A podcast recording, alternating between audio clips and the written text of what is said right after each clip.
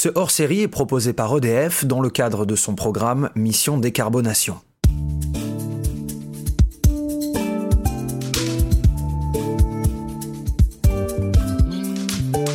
Bonjour à toutes et bonjour à tous. Je suis absolument ravi de vous retrouver pour ce deuxième épisode de Mission Décarbonation, un hors-série en cinq épisodes proposé par EDF qui revient sur le parcours d'entreprises qui ont entamé une démarche de décarbonation de leur activité et leur process. Alors on va voir quelles solutions existent quand on est entrepreneur pour lancer la transition énergétique de son entreprise.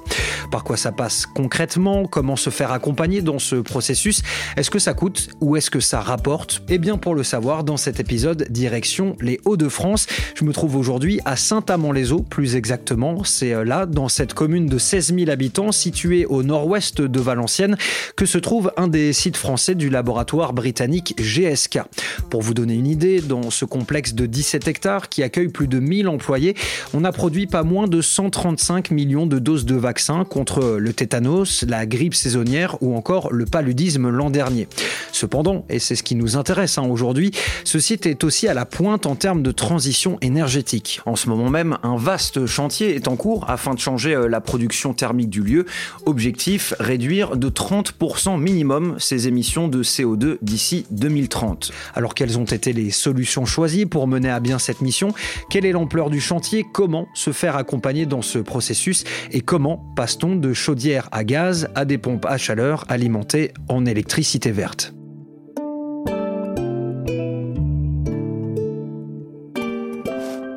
Bonjour, Eric, c'est ça?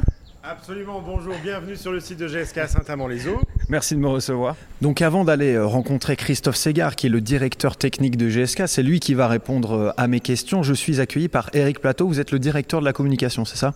Oui, tout à fait. Et je vous accueille ici sur notre site euh, GSK Saint-Amand-les-Eaux où on va rentrer dans un des bâtiments principaux puisque c'est 17 hectares euh, dédiés à la production de vaccins, juste à côté d'ailleurs de la forêt de Saint-Amand. Vous avez 1000 collaborateurs qui sont concentrés tous les jours à produire euh, des doses de vaccins pour le monde entier. On est donc là sur le parking de GSK et je vois que vous avez installé, comme chez Olivier de Mecatel, bon alors là il y en a beaucoup plus, c'est normal, c'est un site qui, qui accueille plus de 1000 personnes, mais des des bornes de recharge pour véhicules électriques. Absolument. Donc là, vous êtes devant un de nos parkings, puisque nous en avons plusieurs. Euh, et vous voyez ici une rangée conséquente euh, d'une vingtaine de bornes électriques. On va encore en installer davantage. Il y en a sur les deux autres parkings, puisqu'il y a une demande du personnel euh, qui aussi planifie son achat de voiture et qui sait qu'il aura une possibilité de charger sa voiture sur son lieu de travail. Oui, c'est ça. C'est encore une fois, c'est quelque chose qui est encourageant, euh, qui encourage vos collaborateurs à switcher vers euh, un moyen de déplacement, une mobilité un petit peu plus douce et plus respectueuse de l'environnement, quoi on accompagne le personnel vers euh, ses propres ambitions environnementales et euh, c'est pour ça que mettre à disposition des bornes à recharge à profusion, puisque euh, on va encore en augmenter la capacité de façon suffisante et quand on se projette à 3, 4, 5 ans, voilà, l'entièreté de ce parking qu'on a sous les yeux sera principalement des voitures électriques. Pour dire à nos auditeurs et auditrices, là donc sur ce parking-là, toutes les bornes là sont prises. Hein. C'est un certain succès et effectivement, euh, l'ambition, c'est d'augmenter le nombre de bornes à un rythme soutenu. Donc on se fait une petite visite? On va monter l'escalier et vous allez arriver dans un grand couloir qui structure l'organisation des bâtiments où vous aurez d'un côté la zone de production aseptique où tous les collaborateurs rentrent après une séance d'habillage dans les zones de production et de l'autre côté vous avez la zone d'inspection visuelle et de mise en conditionnement des vaccins, aussi un énorme euh, bâtiment qui est la dernière étape avant que les vaccins euh, partent vers les différents marchés puisque nous faisons tout à l'essentiel de notre production par l'export. Ça marche, je vous suis.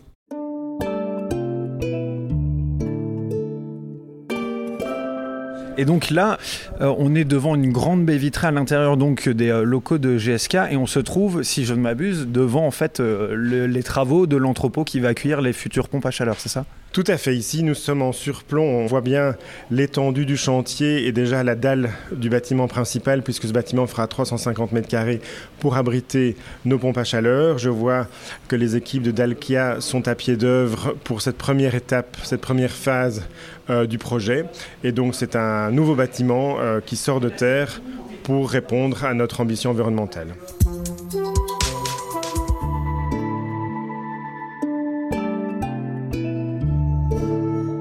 Bonjour Christophe. Bonjour, mais écoutez, merci de m'avoir invité à ce podcast. Avec grand plaisir. Je salue tous vos auditeurs. Aujourd'hui, on aborde donc la problématique de la lutte contre les émissions de gaz à effet de serre dans l'entreprise, la lutte contre les déperditions thermiques et la réduction de l'utilisation du gaz comme source d'énergie. Des enjeux forts pour GSK, mais qui concernent bien sûr beaucoup d'autres entreprises. Mais avant d'aborder ce sujet en profondeur, avant de détailler le chantier, de parler des solutions mises en place et de la démarche environnementale globale de GSK, pouvez-vous nous présenter ce groupe et surtout l'activité de ce site de Saint-Amand-les-Eaux? Alors oui, donc euh, GSK, comme vous l'avez indiqué, c'est une entreprise pharmaceutique internationale, donc c'est plus de 90 000 personnes réparties euh, sur l'ensemble du globe. Et l'ambition de GSK, bah, c'est d'améliorer la santé au quotidien de toute la planète. Donc le site de Saint-Amand, dans tout ça, c'est une unité de production. C'est une usine qui est dédiée à la production de vaccins. Donc comme vous l'avez dit, c'est à peu près 1000 personnes. C'est une usine qui s'insère dans un réseau vaccin d'à peu près 12 sites répartis encore une fois dans le monde. Et nous, sur Saint-Amand, en fait, on produit une quinzaine de vaccins qui sont distribués dans 125 pays. Donc, au niveau de la production de vaccins à proprement dit, on ne produit pas la totalité de la chaîne de valeur du vaccin. En fait, on reçoit les vaccins euh, d'autres sites, on les formule, on les répartit, soit en flacon, soit en seringue, on les lyophilise quand nécessaire et on les met en boîte, on les package et on les envoie dans les différents pays. Vous l'avez dit, GSK, c'est une entreprise mondiale, une très grosse entreprise, et qui font, euh, c'est euh, dans les cinq leaders mondiaux des entreprises pharmaceutiques, il me semble, et vous produisez euh, notamment un vaccin, un antipaludique qui s'appelle le, le Mosquirix, c'est ça? Oui, alors ça c'est un peu notre fierté sur le site. Effectivement, on a un accord avec l'OMS, donc l'Organisation mondiale de la santé, pour produire ce vaccin qui est aujourd'hui le, seul reconnu hein, par cette organisation, et on, on produit, on distribue dans, dans quatre pays africains pour améliorer en fait effectivement la santé des jeunes enfants notamment et euh, travailler sur ce fléau qu'est le paludisme aujourd'hui dans le monde. Pourquoi GSK a choisi euh, cette région et plus particulièrement euh, Saint-Amand-les-Eaux pour s'implanter? Alors il y a une dizaine d'années, effectivement, GSK a décidé d'investir à peu près 600 millions d'euros en fait sur sur ce site. Alors pourquoi Saint-Amand? Historiquement, GSK travaillait déjà avec une petite société en fait locale qui s'appelle Sterilio, qui fabriquait à façon, qui répartissait des vaccins à façon ici euh, à Saint-Amand. Et derrière ce site, il y avait des terrains disponibles en fait. Il y avait chez Sterilio la connaissance du métier l'expertise locale. Et donc GSK a décidé de franchir le pas, à racheter Sterilio et l'ensemble des terrains qui étaient derrière pour construire ce site de 17 hectares que je viens de vous présenter. Oui, puis on est juste à côté de la frontière belge. Il y a une petite histoire entre la Belgique et GSK. Effectivement, effectivement, notre siège, euh, notre siège vaccin en fait situe euh, à Wavre en fait près de Bruxelles et il y a effectivement cette proximité qui facilite les choses et on partage euh, des infrastructures avec nos sites belges comme notamment les laboratoires de contrôle ou nos magasins de matières premières en fait.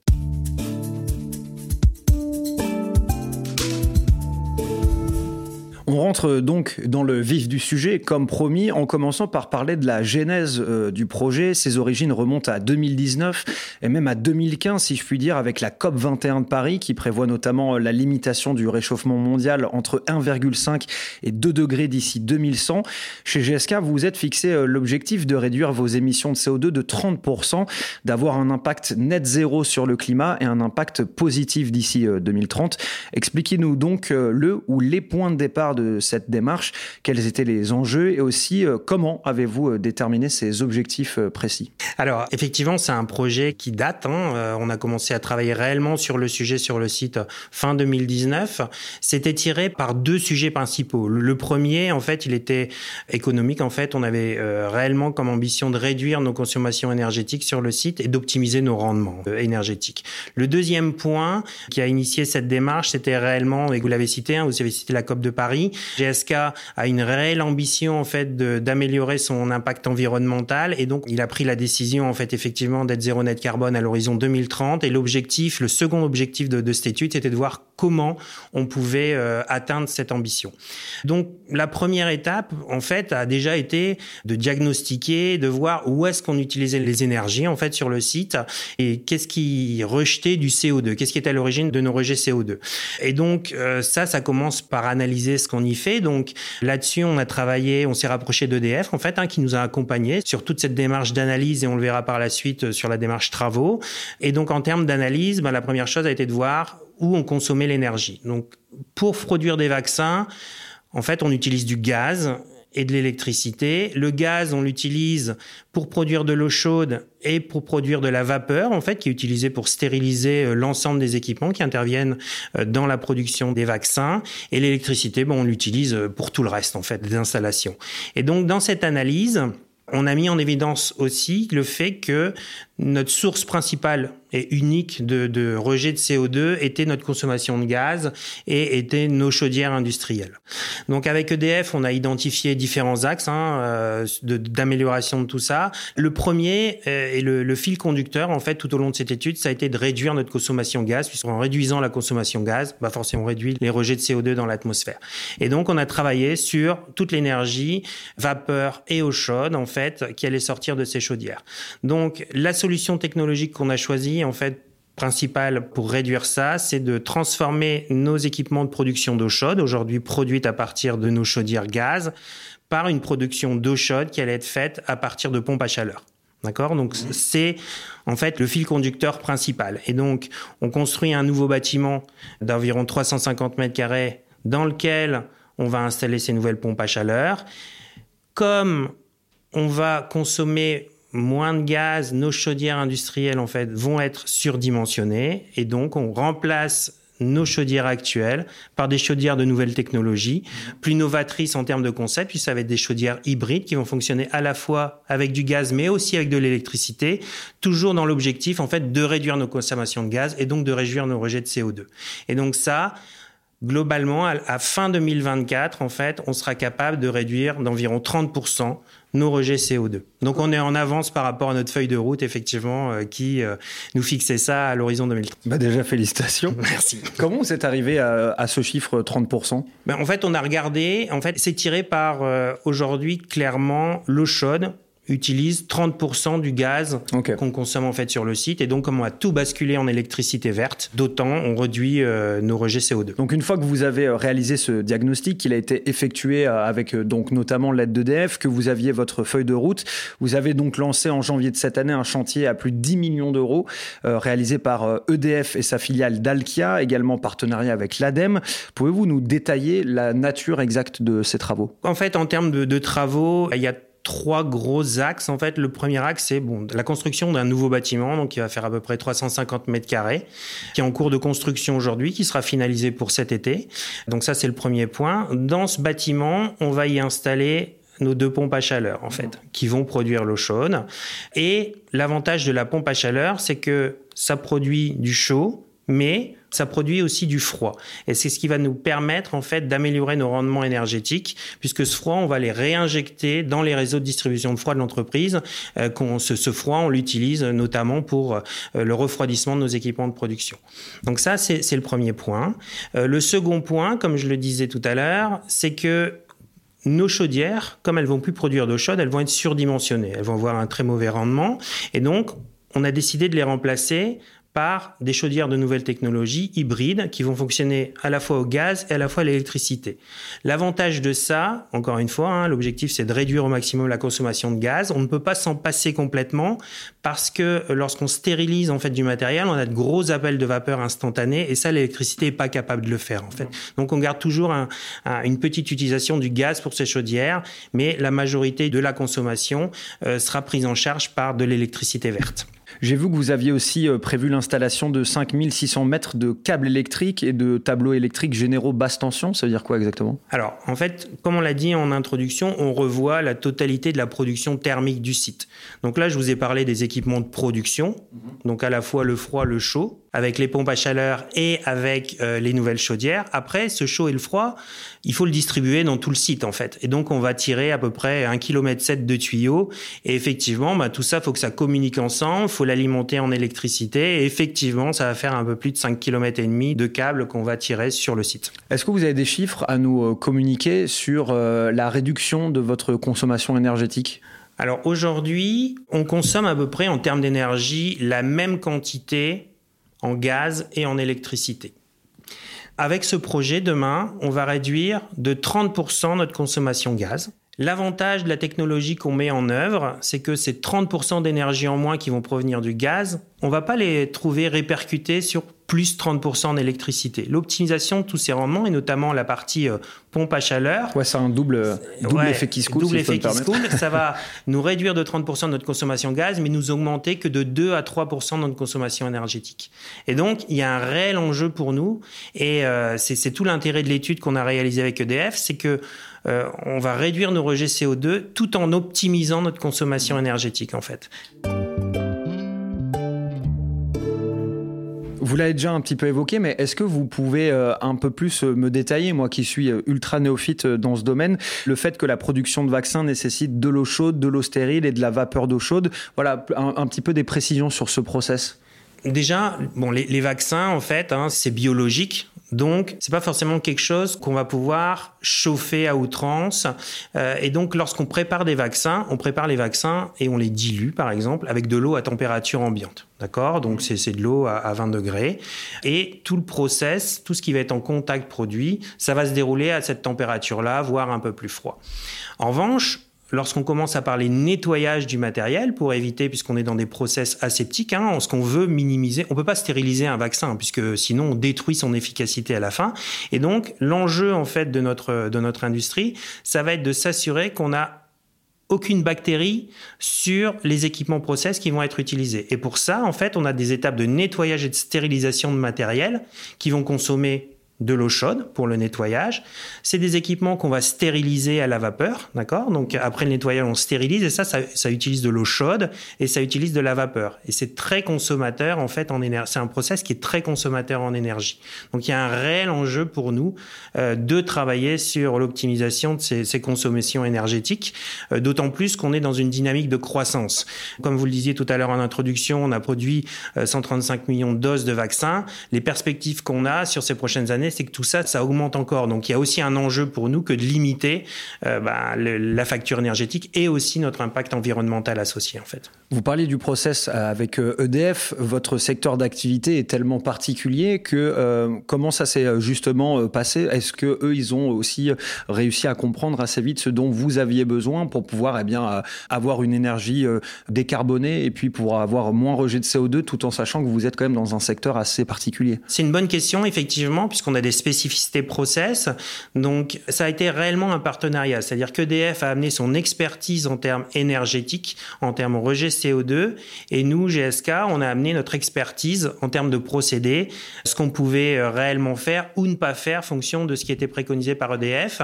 Et euh, ce partenariat a fait qu'on a réussi à trouver un bon compromis entre ce qui était réalisable euh, réellement pour optimiser les choses, en fait. Donc ça, c'était en termes d'études et en termes de solutions techniques d'Alkia qui ensuite a pris le relais d'EDF, là plus sur la partie choix technologique, choix d'équipement. On a fonctionné avec eux encore une fois de la même manière. On a amené l'expertise process et eux amené l'expertise technique liée à tout ce qui était production, distribution d'énergie.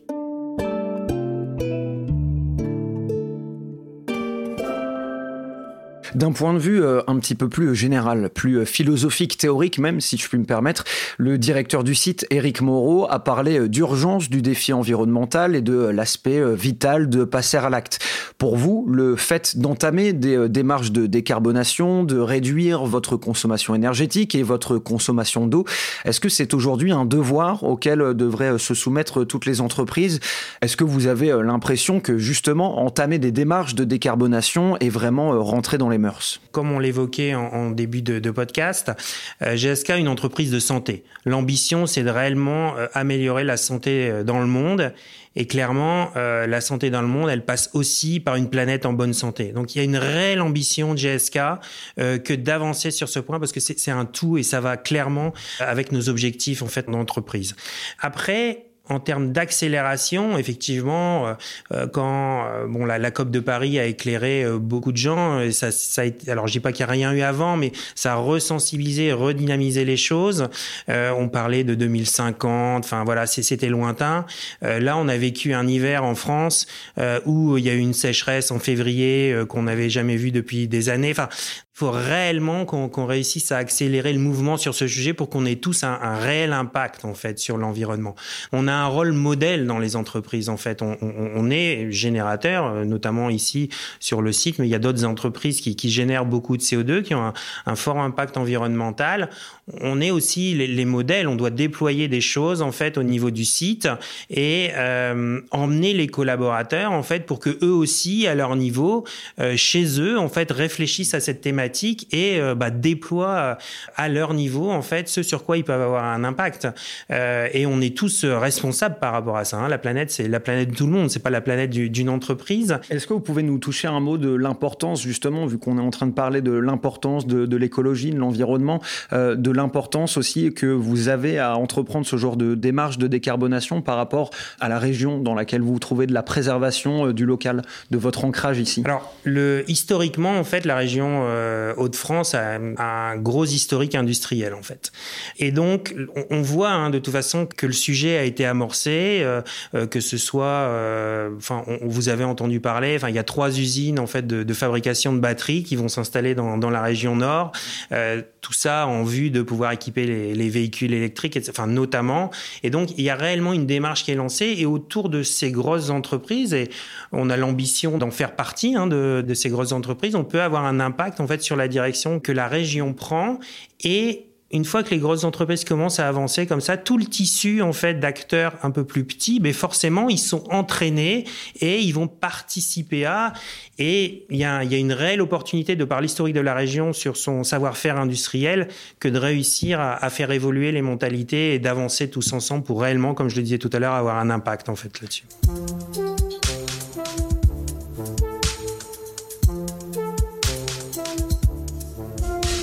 Je reviens sur euh, le chantier qui est actuellement euh, en cours chez vous et qui a commencé en janvier dernier.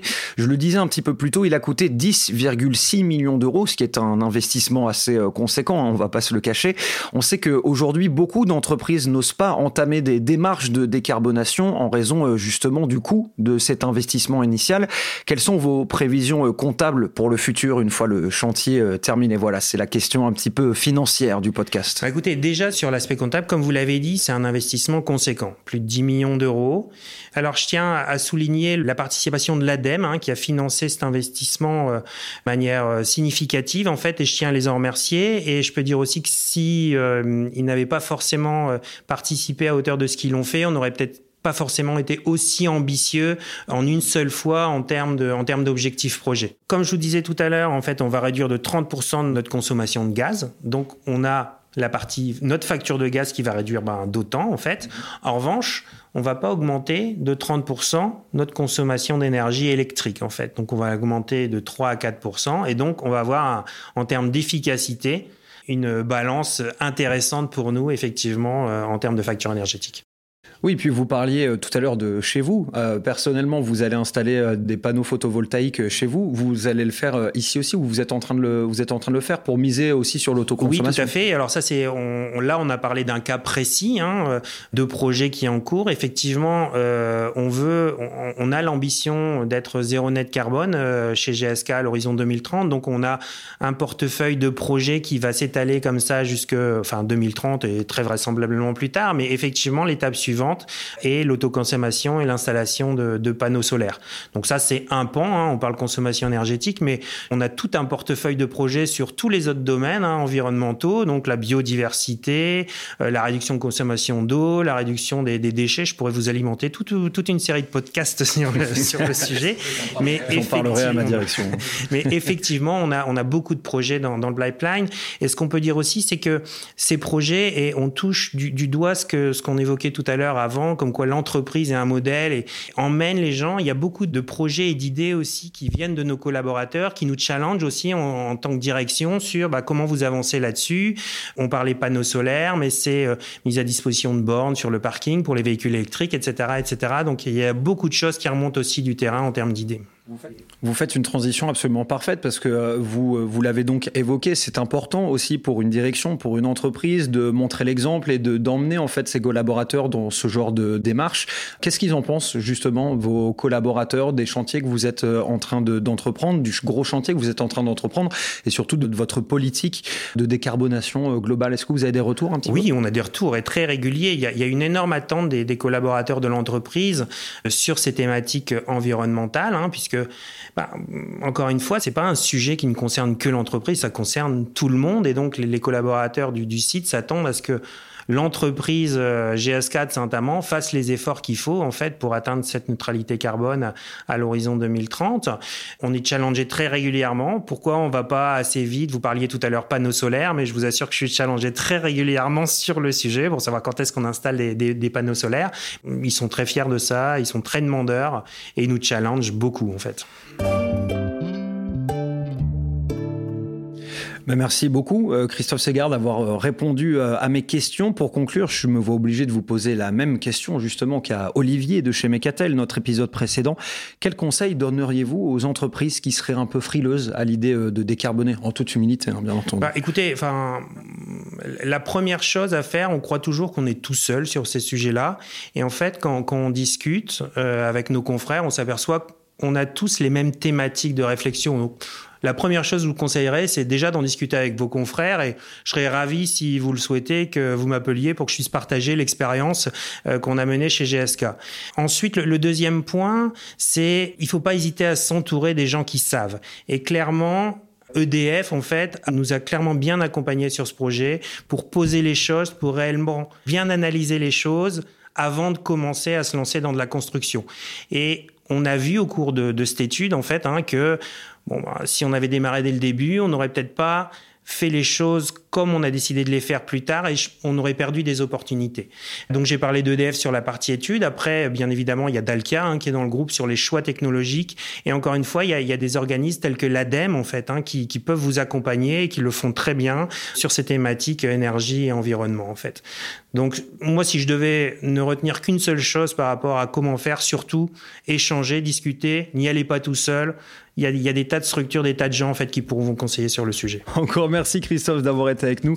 De mon côté, chers auditeurs et auditrices, il me reste plus qu'à vous remercier d'avoir été à l'écoute. On se retrouve très bientôt pour un nouvel épisode de Mission Décarbonation, un podcast proposé par EDF. On sera en compagnie d'un nouvel entrepreneur qui a fait le choix de décarboner.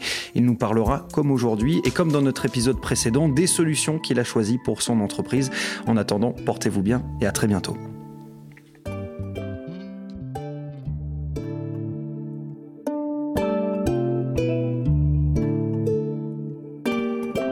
L'énergie est notre avenir, économisons-la.